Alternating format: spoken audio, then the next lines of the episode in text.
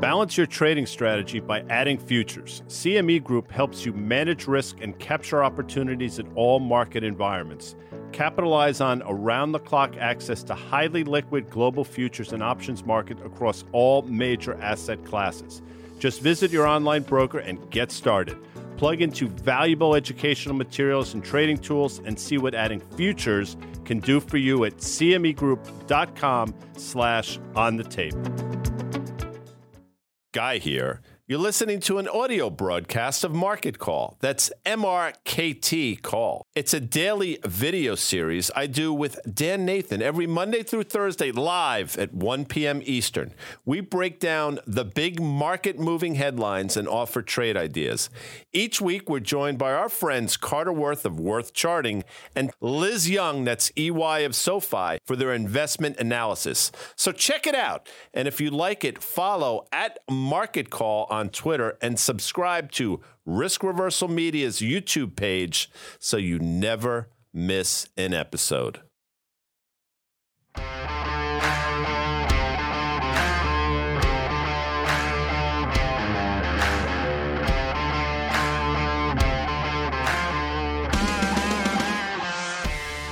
What's happening, people? It's Tuesday. I think today's like the 21st of March, a month going by like that, Dan Nathan. You're looking good. The Johnny Cash outfit uh, suits you well. Today's market call brought to you by CME Group, Dan, where risk meets opportunity. Of course, FactSet, financial data and analytics that are in fact powered by tomorrow, 1 p.m. on the East Coast. We'll throw 30 minutes on the clock. We look forward to your comments in the comments section. How are you, Dan?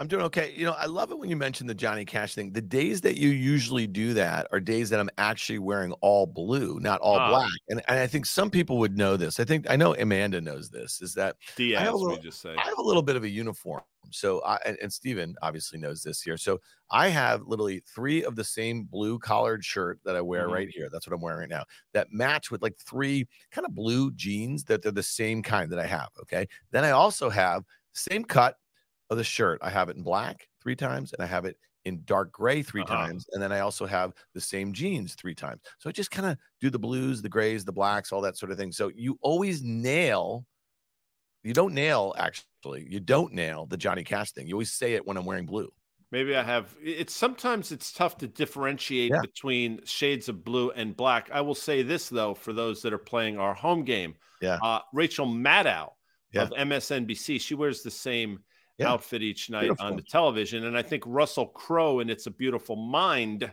so he didn't have to think about certain things. So maybe you know, I, I put those people in sort of the upper Yeah. echelon of intelligence. So maybe that's what it is. Maybe it's an int- sign of a higher you're- intellect. you're throw, you're throwing me in there I, I I appreciate that um okay let's talk about this thing here we have a raging, Markets. well you know what's funny guy you and i had an on the tape podcast we did with liz young you call her what is she uh Well, I call LY? her EY from SoFi, and the funny thing is now, um, more and more people are starting to call her that. You know, I I give people That's these fair. monikers, Yeah. and they stick. And well, you, you've you know, never it becomes me a moniker i've never gotten a moniker well, i've, you- I've never gotten a moniker Yeah. Well, it's you're you're just you know you're Dan. I mean, you just take that and run with it. All right, I'm Dan. All right, so so we had her on yesterday. We were talking on the tape, and you know, I, I said to you, I said, listen, I got back. I was gone last, uh, you know, for a week or so. Mhm. I got back Thursday night, and the first thing I wanted to do was I wanted to lay into the Nasdaq and I wanted to lay into the XLF. Okay, and and so I did do that. Okay, and so listen, I'm just going to tell you this, people. There is nowhere to hide for us. Okay, we do on the tape Monday and Fridays. We do market call Monday through Thursday. We even did one last Friday. You and I are doing CNBC Fast. There's nowhere to hide. I mean, everything's time stamped. Everything that we say. Okay, so like, I'm here. I'm here to say I'm wrong for a couple days. What did I say to you yesterday? I said I almost want to feel a bit more pain into Wednesday's Fed meeting because I really feel there's no good outcomes for stocks. Because if you are buying stocks here because you looking at the CME Fed Watch tracker, right, and you Mhm. see what's happened as far as expectations for where Fed funds is going to top out and where we're going to start getting rate cuts at the end of this year and how that's changed, and you think that's good for stocks given the backdrop of what's going on versus the increased likelihood that we are going to have an economic malaise, maybe a soft to hard landing. I don't know what you're buying here, guy. I honestly don't know what you are buying here if you're buying the stock market based on that. Well, I think you know your people. I listen. I'm I'm with you, obviously, and just not to play devil's advocate, but just trying play to understand. Advocate. Let's just trying to understand what's going on here. You know, in terms of these technology, these high growth, high valuation names, people have seen rates come down in a precipitous way, and now there's this anticipation of a Fed rate cut, which is mind boggling. And again, they're front running it, which to a certain extent I can understand. I mean, people have been rewarded for that literally for years for doing the same thing. Now, I would submit we're in a completely different environment now. And, you know, be careful what you wish for because you might just get it. And I've said a number of times if the Fed is in fact cutting at the back half of this year, trust me when I tell you, it ain't because good things are happening. And I'll say this I was surprised. Nobody except Danny Moses and Vinny Daniel and uh, Jim Chanos and Porter Collins anticipated the, the precipitous demise of a name like Silicon Valley Bank. I don't think in their wildest notions in the work they did, they thought it was go as pear shaped as it did. But I bring that up because something broke. And in this case, what broke was obviously these banks. Now, to think that that's over in any meaningful way, I think that's a bit of folly. I also think the market's taking some refuge or some solace in the fact that QT for the for the next foreseeable future appears to be over. I mean, we saw that obviously last week when the Fed sort of opened the floodgates for yeah. people to come in and withdraw from their coffers, I guess I should say, for lack of a better word. So I see what's going on. We've drawn the charts here. E Nasdaq minis traded on the CME. We're in this pennant formation. As I've said a hundred times on this show, this chart looks better than the S&P chart. Why? Because we actually traded down to the 200-day moving average and bounced. 200-day moving average is obviously flattening out. I mean, this is an encouraging chart. The question is, uh, are we setting up for another epic failure, or does it blow through the upside? I don't know the answer. Maybe let the charts be your guide. Um, but if I had a bet on it this second, I think we fail. You know, it's interesting, and this this is a great thing to kind of tease out here because if these guys can pull up the Apple chart, um, you know, this Apple chart looks fantastic. I mean, if you're just looking at technicals and you're looking at devoid of the kind of you know broader kind of macro themes and and and kind of what I think is going to happen as far as S and P earnings. I mean, just look at that. I mean, you, you look at that resistance right there at 158, 159, whatever it is that's going mm-hmm. back to um, the fall here, and it really does look like a and shoulders sort of bottom. And so sometimes you just have to kind of weigh some of your kind of broader macro thesis. You have to weigh, you know, like again, some people I know don't even look at charts. So, so, so this picture to them doesn't mean anything. They're only focused on fundamentals or, or that sort of thing. Good looking chart. You throw that Nasdaq futures chart back up there, and you see that it kind of held that 200 day uh, moving average. It bounced off of that little bit of an uptrend, if you see that from the January lows, and now it's about to make a, a new high. Um, if it is to break out above that downtrend. So I see all of that. I'm still short the Nasdaq. Um, you know, if you're thinking about um, using a stop, maybe it's some there, uh, something around thirteen thousand or so, guy in those futures there mm-hmm. a little mm-hmm. bit. If you're looking to play right. for the short side here, um, the one thing I will say is that um, the, this flight to NASDAQ stocks last week when interest rates came in very hard. If the Fed remains kind of hawkish tomorrow, right, we might see a lot of that undone. I think that's the trade that I have on a little bit. Um, you know, I did do a tweet thread um, the other day and talking about how I will often use to like define my risk through um, short dated puts in the situation in the QQQ. And then sometimes I'll use like a levered ETF on a short term basis to get a little juice on that sort of thing. But listen, man, you know, I'll cut my losses in the in the puts and, and I'll cut my losses in the ETF if there's a meaningful breakout. There was a movie in the 1970s with Paul Sorvino, the late Paul Sorvino, who, by the way, was snubbed yeah. by the Academy Awards a couple Sundays ago when they did not uh, mention him in the in memoriam section. Of course, James Caan in this movie as well. And James Caan was a um, degenerate gambler, and he talked about juice all the time. And Paul Sorvino said to him, "I don't know about this juice, but I hope you have a lot of it for you uh, trivia buffs out there, Dan." But I mean, to say this real quick, just to sort of um, amplify your response about the Fed. You know, the Fed broke something. Um, but they've sort of shored up that portion of the dam, right? They fixed that in the form of backstopping these deposits. That was the problem, right? I mean, the banks were concerned that depositors were going to flee. Okay, they fixed that problem. So if that problem is fixed, as they've said it now is fixed, my sense is why should they stop raising rates on the course that they were pretty much steadfast on two or three weeks ago before any of this stuff ever happened? So that's the counter to your counter, I guess. I mean, if I'm in their seat, the real problem is still out there. They broke something and they fixed it, and they seemingly have rectified that part of the equation. They should continue to move forth with combating inflation. That's just me. I'm obviously not a Fed official, but that's one yeah. other way to look at this. Well, thing. you know, and, and, it's interesting, you know, going back to a joke that you make quite um, often, and I'm, I'm not saying you make it too often, guy. I'm just saying that you make it often. Is that you will ask me sometimes you'll talk about the Fed's dual mandate, and you'll say, "And what is it, Dan?" And I'll mm. say, uh, "Oh, I think you say it's to keep the Nasdaq and the S&P well bid." And so when you think about what's going on here, given the extraordinary measures that you know the FDIC, the Fed, um, all the kind of jawboning about the financial system and what they're willing to do to kind of keep banks afloat, it is interesting that the S&P is up three and a half percent on the year, the Nasdaq um, is up nearly fifteen and a half percent, and all of this is happening I mean, like yesterday, and you and I were talking about this. It's like, who the hell is buying stocks here? Like, what you know, we just went through this a little bit, and and you know, and I'm like, the plunge protection team are they trying to literally keep the the the indices um, in check here so that doesn't kind of in, in incite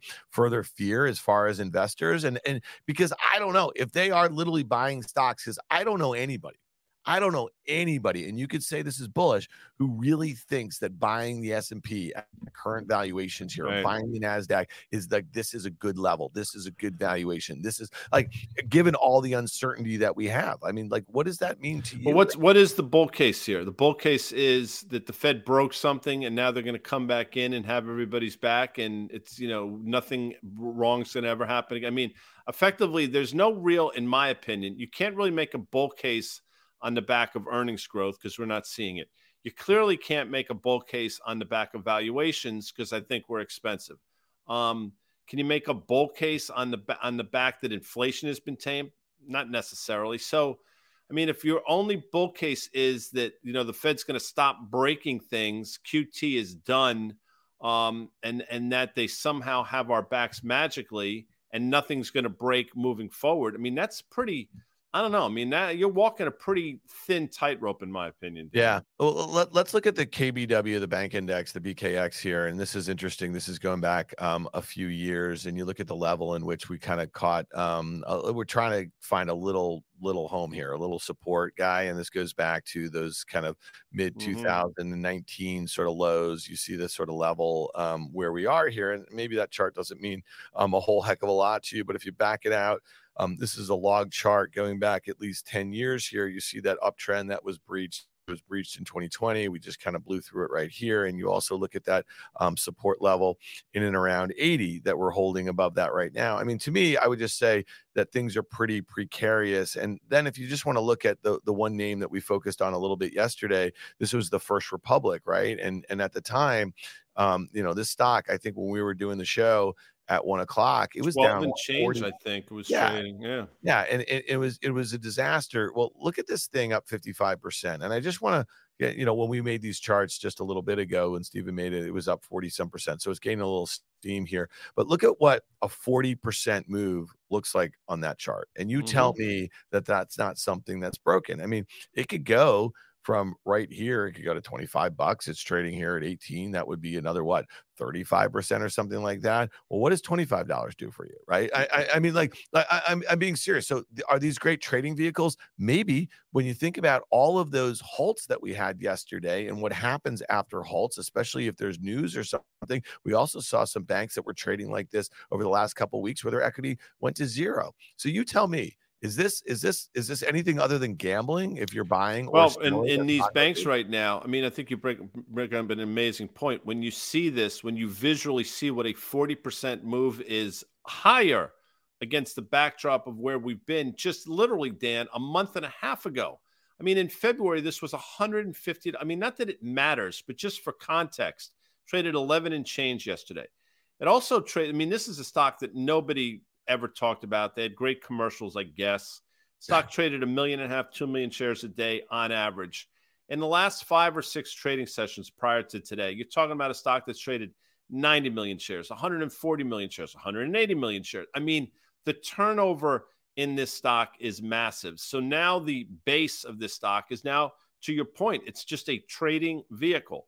And can it continue higher from here? Yeah, but really the question you have to ask yourself is has it shored things up? I mean, the $30 million that 11 banks deposited, those are now deposit. They're not, they're not investors in the bank. They're depositors. Like Amanda Diaz deposits CC's money, like you deposit your money, like I deposit the mean meager amount of money that I have. They are depositors, and they've they've basically said we will make a deposit for the next 120 days until effectively you get your shit together. Well, that's the bet you're making. Can they get their shit together in 120 days?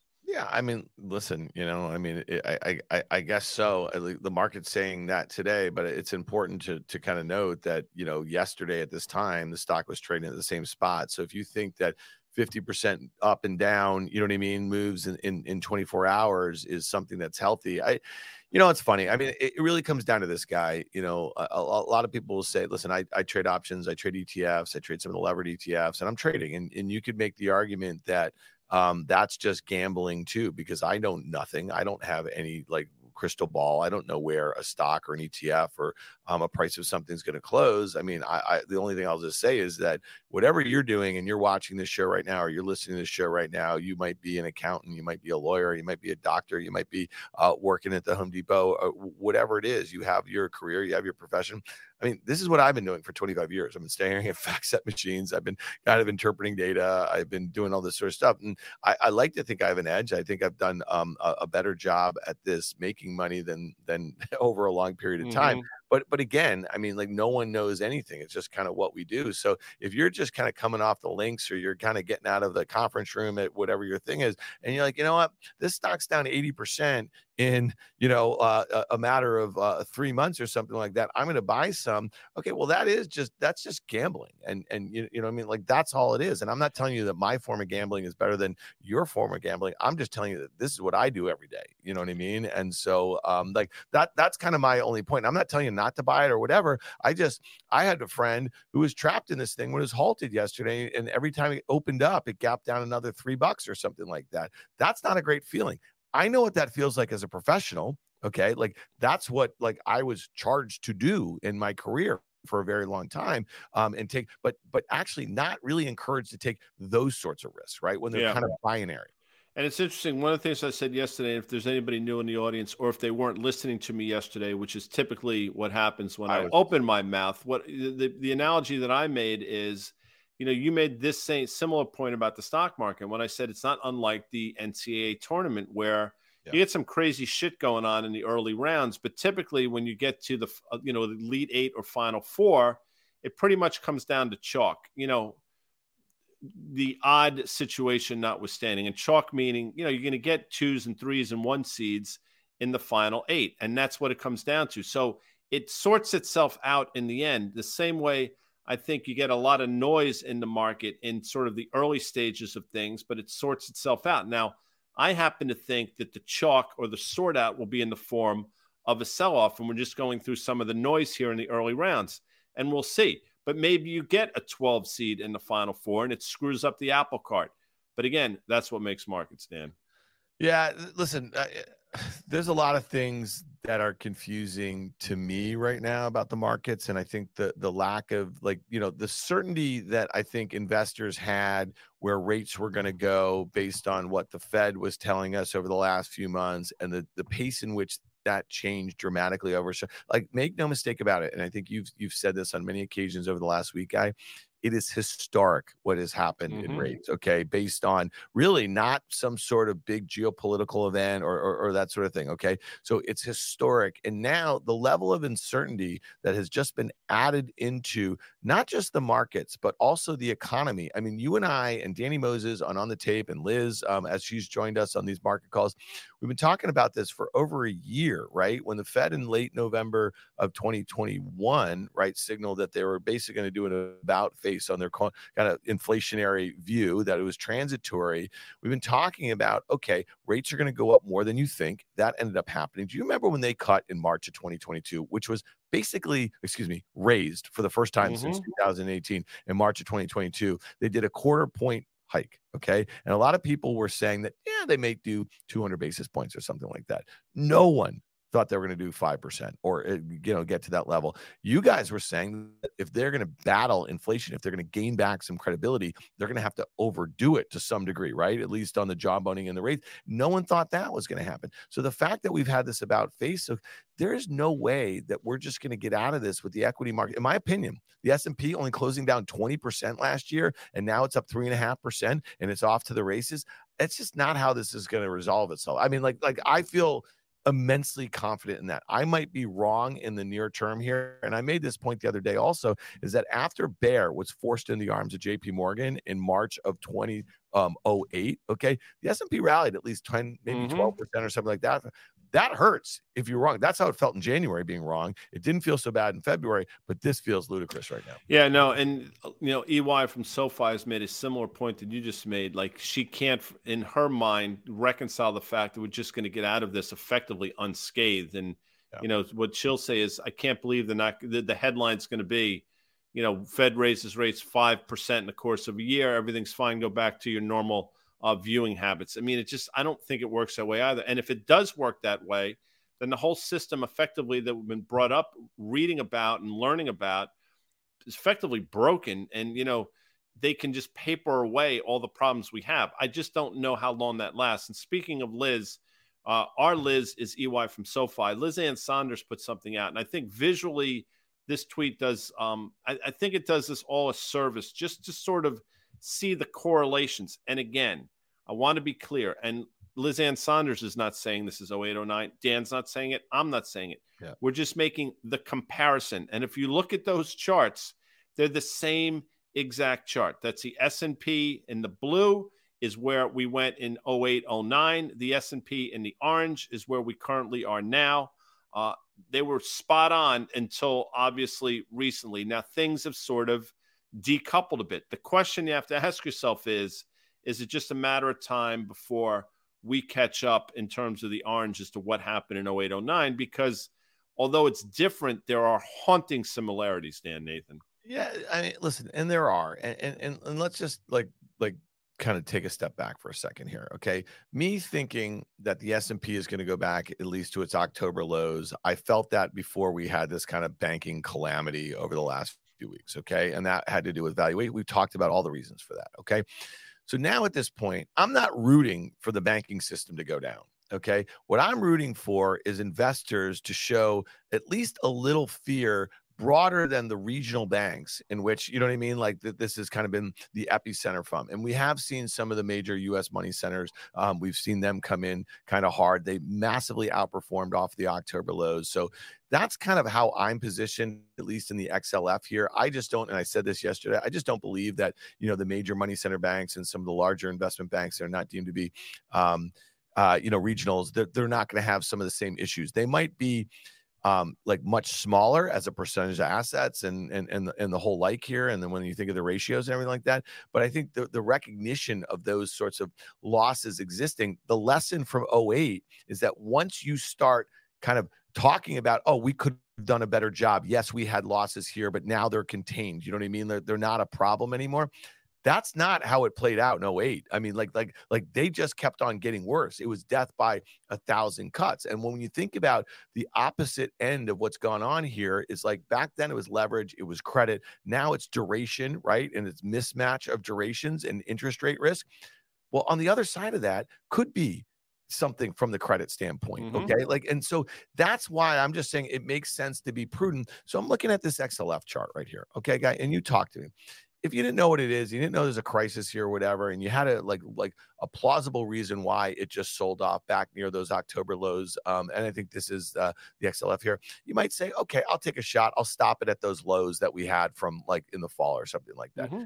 That's a fine way to trade. I, I got no problem with that. This is an ETF. You don't have the idiosyncratic risk. There's not one name that's more than 15% of the way to that. You know, it's just all if correlations go to one in the space, like that thing's going to flush lower, but it's not likely to gap down 10% or 15%. You know what I mean? Like you might get a four or 5% gap or something like that. So the risk there, uh, the risk reward of taking a shot, if you're inclined to do that, fantastic. Okay. Like, so I guess what I'm saying is, is like, is it a great press right here? My final trade on, on, on options that are in fast money last night was to say to sell the banks. What I really should have said is sell them on a, on, on a rally. Okay. Like, like, they're rallying right here and they're going to continue to rally probably into tomorrow's thing and i'll continue to lay into them and if i'm wrong i'm wrong i mean if the fed goes takes extraordinary measures. If Jay Powell says all this stuff, and we're going to do whatever it takes, if he does a Draghi, remember back in 2012 mm-hmm. or something, like, then they're going to scream.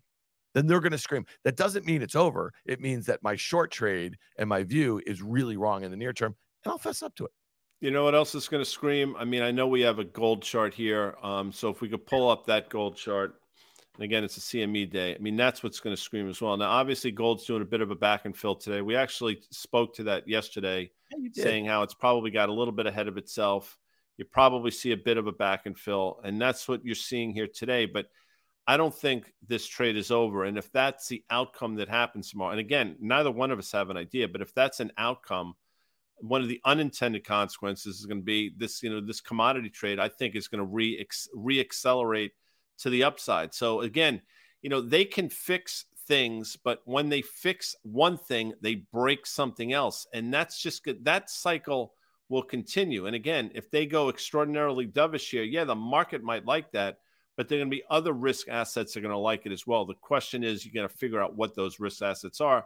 And I happen to think gold's going to be one of them, Dan. Yeah, so it's interesting. Looking at this chart, I'm looking at the, the futures trading at 1944 or so, guy, and um, I think that you were calling when we just got above. I think that 1850 sort of level. This was maybe a couple weeks ago. You thought we were going to see um, new highs, um, you know, and that kind of matched high from last April was just below 2000. That was a number. I think I lost a bet to Danny Moses. Didn't it kiss 2000 um, mm-hmm. last year? And I said, not happening. But um, you know, the back and fill that you and Carter kind of thought you could have. Like, look at that number. It's probably just below 1900, right? You see that rising 50 day. Well, we don't have it here, but we have the 200 day. The rising 50 day is about 1884, guy. That might be a great level to kind of get back in. And then you'd be targeting a move um, back above 2000. If you want to pull this out, if they can do this on a five year or a 10 year basis, um, that level, the highs in 2020, right during the COVID sort of era, um, you know,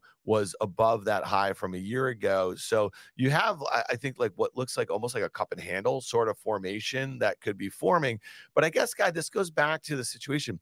You would need some major financial and economic calamity for this thing to have a meaningful breakout above 2000. Is that fair? And again, we're not rooting for that. Let's listen, I don't think that we are near like something that's going to turn into the summer of 08 into 09. Okay. Like I just don't think that's going to happen. But I think that with a VIX at 22, right, and the gold just in this range that it's been in for three years, it just doesn't make me feel like there's any fear in the market right here. Yeah. Well, it's, it's, I'm glad you bring that up because as Amanda's pointing out, James Lundgren has a question. Uh, he has a comment and a question. So if we could pull it up for everybody to see.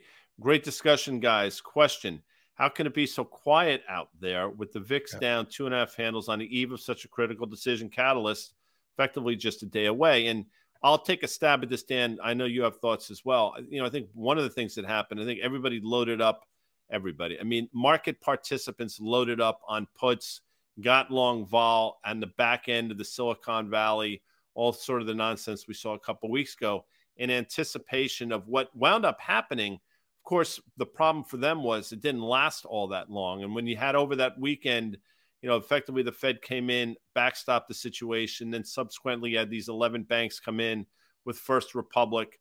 The outcome that was probably inevitable got thwarted by those actions. And then people that were caught long volatility obviously had to sort of backtrack and get out of it. And I think that's what you're seeing now. Now, the question is, I think embedded in James's comments and question is, are they zigging when they should be zagging? And, you know, maybe people should be getting long vol here ahead of what's going to transpire in the next day or so. Yeah. Well, it, it, it's interesting. You know, this goes back to like when you're trading these sorts of kind of volatile markets and you're, you're kind of trying to be a little bit contrarian, which is definitely um, what I'm doing here. You know, I, I want to make one other point on, on the trading front. And this is one of the reasons why, you know, you and I, when we talk about trading futures and the ability to use stops makes a lot of sense. I mean, stops is one really important risk management tool. The other one is sizing, right? Mm-hmm. You'll hear this like so sizing is really important when you think about that and just kind of calculating what you know a one or two percent move against you kind of means, and then you gotta have to size that relative to your portfolio. And then the other point is just diversification, right? So like like like right now, you know, me with a, a SPY short, a QQQ short, and an XLF short, like those are probably fairly well. Oh, the SPY and the XLF are probably fairly well cor- correlated. The X, uh, the QQQ, um, less so, but it's all like the same trade, right? So that's like showing a high concentration. It's like not likely that one of those is going to fall out of bed and the other two are going to remain, you know, kind of bid that sort of thing, or vice versa. So, um, you know, I, I sometimes in periods like this, I don't uh, always listen to um, the, the, the really sound trading principles. But um, sizing is a really important one because the last thing you want to do is wake up and have a situation where you're just on the wrong side of like a kind of what what do you call it a uh, you know just one of those kind of once in a yeah tsunamis. Tsunami, you, you know, today is a CME day for Market Calls. Uh, CME Group is also a sponsor of our podcast, but they also have a Twitter account, which if you're not following, you should and they put out a tweet earlier today, Dan, and we have a subsequent uh, chart on the side of it. And if you look, traders of all sizes are accessing the crude oil market through micro WTI options. And this is new daily volume record. So you have to ask yourself, what are these people betting on now? I think this is fascinating when you see obviously uh, crude oil trading at the lowest levels we've seen in quite some time. I think it traded 65 bucks the other day yet you're seeing record volume in options. Um, something to think about here, Dan Nathan. And just bring it up uh, just for again visually. I think it does wonders to see you know what exactly is going on there. Yeah, I think that breakdown level at 70 was kind of interesting. Uh, you know, it's something that um, you know was kind of a bit of a panic low into the end of last year. That was, I think, just risk assets across the board were getting sold. I think there was like not particularly great enthusiasm about the global growth trade. You know, I, it's funny that we spent so much time in January talking about China's about face on their zero COVID policy, right, and what that meant for. It's interesting, guy, that some of the narratives that I'm starting to hear a little bit about. Um, crude oil in general and China demand for it, it's kind of being pushed out to the back half of this year. Again, and you know, my old, you know, I, I kind of the back half loaded thing, you know what I mean, is always um, a bit goofy to me. So let's see if it can get back above 70. Let's see if it can kind of hold those sorts of levels here. Um, but I think crude is probably a pretty decent indication of expectations um, for global growth. And you've also been saying this. I don't know if we have a 10 year yield chart um, that we could throw up too. We were talking about the volatility in it, you know, you know, your premise has been that this is going to be more reflective of you know future expected mm-hmm. growth and i think that the reason that yields came in we know wh- why um, but all of those reasons are going to be something that i think are going to be headwinds to to us growth here which is also what crude oil um, is telling us. So again, is this an important level to you? It's kind of sitting on that 200 day moving average. That 200 day moving average earlier this year was a double bottom level for the 10 year. Um, in, important or not to you, guy? No, it's a, you know what I take away this is as I've said a hundred times, and you said earlier, it's just the the level of volatility we're seeing in the bond market that obviously hasn't manifested itself in the equity markets. But you know, we had a chart, we have move chart up last week when you were yeah. gone. We we talked about basically implied vol being at levels we haven't seen in decades in in in in um, the bond market as well. It's really staggering. So as an absolute level, I mean, I guess it's meaningful because here we are at the moving average. Um, so yeah, this is sort of the battleground. But in terms of where it goes, and I'll say this again, in my opinion, neither outcome from this level is good for stocks. If rates go precipitously lower, it means something's breaking again. Yeah. And if rates start going back higher, it just creates the headwind that everybody was fearing in the first place. So it's it, you know this is one of those heads heads you win, tails you lose type of thing in reverse. Yeah, well, uh, you know, again, I, it, it seems like we're in a period, and and, and I kind of want to sit on my hands a little bit. I kind of made some bearish bets here, and let's see what happens with the Fed um, tomorrow. I think it is worth noting, guy. I'm looking at my main FactSet screen. I got hundreds of tickers up here. The XLU, right, the the ETF that tracks utilities, is down nearly three percent. Um, you look at Staples is down uh, earlier about one percent here. Um, you look at the IYR, it's down one percent. Um, you know, when you Walmart, you know, Target, some of these kind of you know, you know more deemed to be defensive of retailers it's just risk on right now mm-hmm. and so that sort of you know about face is from a sentiment standpoint in front of an event where we know we've had some huge moves in around fed meetings over the last you know couple years or so it just seems really odd to me and just the lack of fear uh, of market participants given the uncertainty that we have for the global economy for the us economy um, given valuation levels here in the markets that's kind of disturbing you know and um, i you know there was somebody I can't remember who I was just reading this from. They were talking about like, oh, Marco Kolanovic over at JP Morgan said that we could be in for a Minsky moment. Okay. And that's just a, a dramatic shift in sentiment and, and really a, a dramatic um, price move lower in stocks. And, and again, you know, we have a little cushion here. I mean, the Nasdaq's up 15%, right? The S&P's up, you know, three and a half percent of the year. So um, I think a little fear back in this market would be something um, appropriate. Last thing, which is showing no fear, or maybe it is showing fear. Just let's pull up the Bitcoin futures That's here. Right. Um, yeah. So, so, so talk, so talk to me. Listen, you know, you and I, we've talked about this ad nauseum. Okay.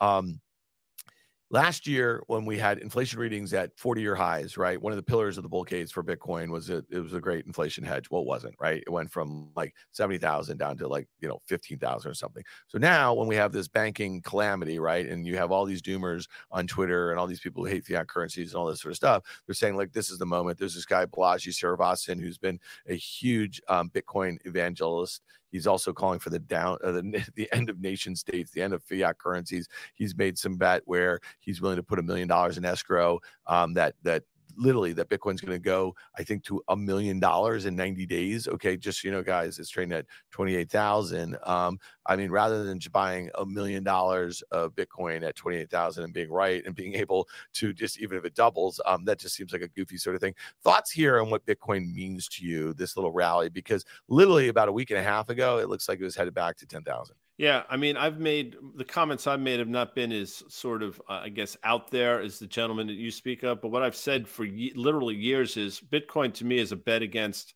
central banks. And when central banks were flooding the flooding their respective countries with liquidity and, and lowering rates, it was no surprise that Bitcoin went to sixty six thousand. By the way, go back and look at what's going on globally at that time. And then when our Fed got religion in November of 2021 that's when Bitcoin topped out. Obviously, as the Fed continued to raise rates, Bitcoin continued to go down. That was not puzzling to me at all. It actually made a lot of sense.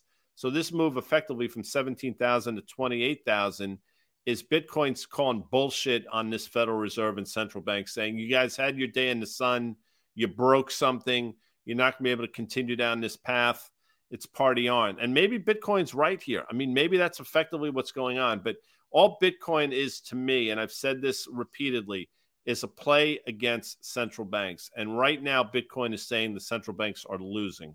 Yeah, but you know, I'm just gonna take you real quickly. And I know we got to get out of here, guy. Um, you know, Doug Kass, we quote Doug all the time. We chat with Doug. Uh, realmoney.com had a great um, piece out on on that website and in his mailing list about the Fed in general. And I think you probably would agree with it. It was titled "They Know Nothing." I think he's re- yeah. uh, re- re- referring to Jim Cramer back in 07. And, and, and you know what's really important about this? I mean, Jim gets tagged for a lot of stuff, but this was August of 07. Okay, when when Cramer, remember we went on with Erin Burnett and, and he had mm-hmm. that tirade about they know nothing. And think about that. I mean, like that was like seven, eight months before Bear failed, and and before you know oh, more than a year before the calamity that unfolded that summer in 08 and into the fall. And you know, I think the Fed has revealed himself, and this is not me ranting. We don't have to get in a rant right here. I mean, they are about as confused as any market participant is right now. And and if they are as confused, make no mistake about it, that all these guys, and they are all guys, well, uh, maybe the Citibank gal, um, that, that are CEOs of these huge banks, they have no freaking clue right now either okay? So like if you're looking for the confidence in your your regulators in your um you know your bank CEOs and this and they, they know i mean listen they have more information the decisions that they make on those information they have demonstrated time and time again to make bad decisions many bad decisions right so like I, I, guess like and you can sit here and you can call i'm getting a little fired up you can call me out for having a little tirade about the banks last night and having up my ass today and this and that whatever but i'm here man and i'm talking about them every day right it's time stamped um, these clowns, uh, for the most part, and many of them are clowns. I mean, think about how many of these banks have literally gone to zero. And so I just make the point about First Republic. And again, I've heard this again and again. I said this yesterday. Fine banking institution, great product, great services, great people who work there, or whatever. But who the hell knows whether this thing's a donut or whether it's going back to 100 bucks? You know what I mean? I don't know. And so, and I'm going to tell you who knows least of all are the people running First That's Republic right. Bank. So, well, and Steve Eisman said and we're going to get out of here, folks. And thanks for being with us. He said it last week on Fast Money. If the Fed is scared, you should be too. And I, I, I could not agree with him more. And it's wise, sage words. And he, and he effectively said, in this environment, there's no reason to be a hero. And I would agree with that. So, that's it for today, Dan. I like that little yeah. mini rot you went on. You you channeled yeah. your inner Danny Moses. Yeah. I want to thank obviously CME Group where risk meets opportunity. FactSet financial data and analytics powered by tomorrow. They're also our data provider. Amanda is back. Jacob's there. Rafus is there. Thank you, our audience. We had a lot of comments. Sorry we weren't able to get to a few of them. We will be back tomorrow, which is I think tomorrow's Wednesday. Uh, we're going to give Carter Braxton Worth the day off, folks. He was a well deserved day off, but it's either going to be me and Dan, or maybe we'll bring in a um, surprise guest. We shall see. Regardless, we'll see you tomorrow. Guys, see you later. Thanks.